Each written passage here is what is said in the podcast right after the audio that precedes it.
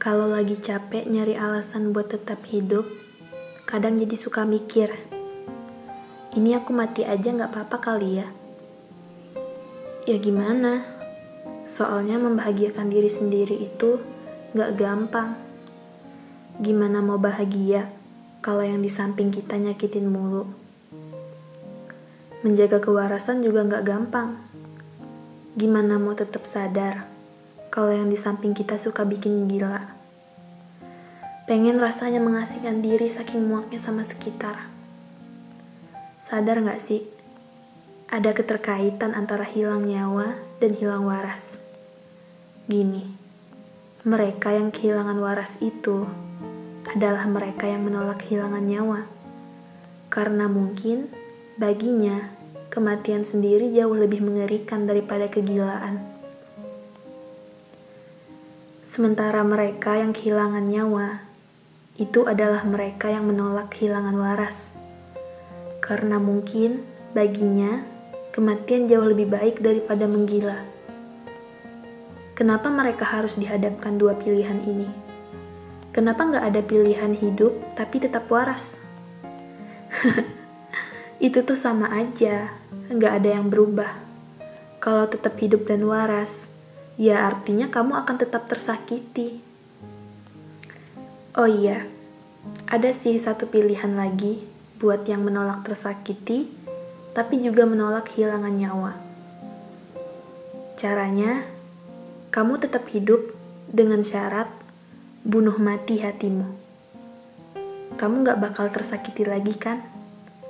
karena inti masalahnya ada di hati kamu. Eh loh, bukannya sama aja ya sama kehilangan waras. Bagi yang tidak berada di kedua fase ini, mungkin kalian akan menganggap mereka-mereka ini adalah orang-orang sumbu pendek dengan pikiran yang dangkal. Kalau memang faktanya begitu, mungkin lebih baik. Tapi kita nggak tahu sepahit apa jalan hidup mereka.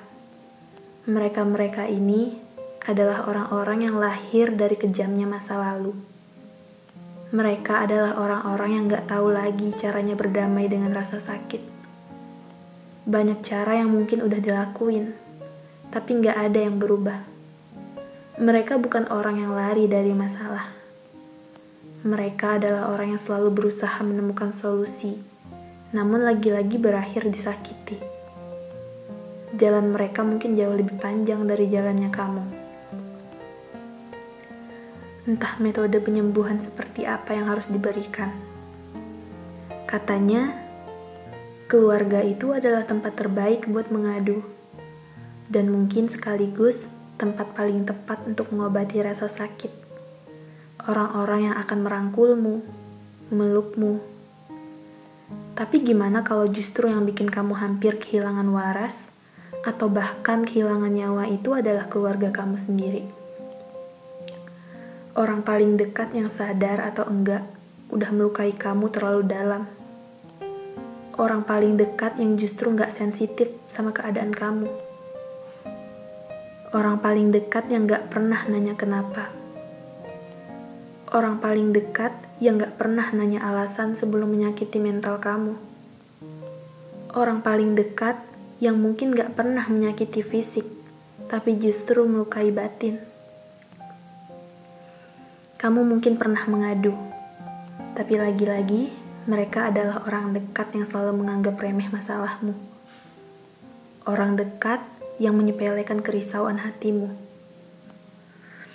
Coba deh, luangin waktu kalian buat orang-orang di sekitar kamu.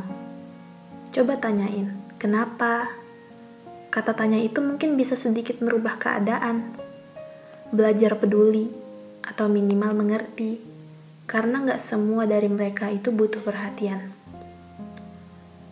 Ada beberapa yang cuma butuh pengertian. Dengan kamu nanya kenapa, atau ada apa, siapa tahu kamu berhasil nyelamatin satu jiwa yang hampir kehilangan waras.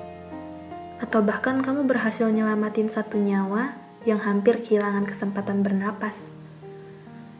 Ya, mungkin bakalan susah, karena gak semua dari orang-orang ini pandai cerita. Yang pandai bersandar sama orang lain. Ada beberapa dari mereka yang mungkin terbiasa memendam, menyimpan lukanya sendiri. Kamu harus sabar sama orang-orang ini. Mereka perlu pertolongan. Lakuin hal-hal random yang mungkin bisa nyelamatin banyak orang. Salam random buat kamu yang random.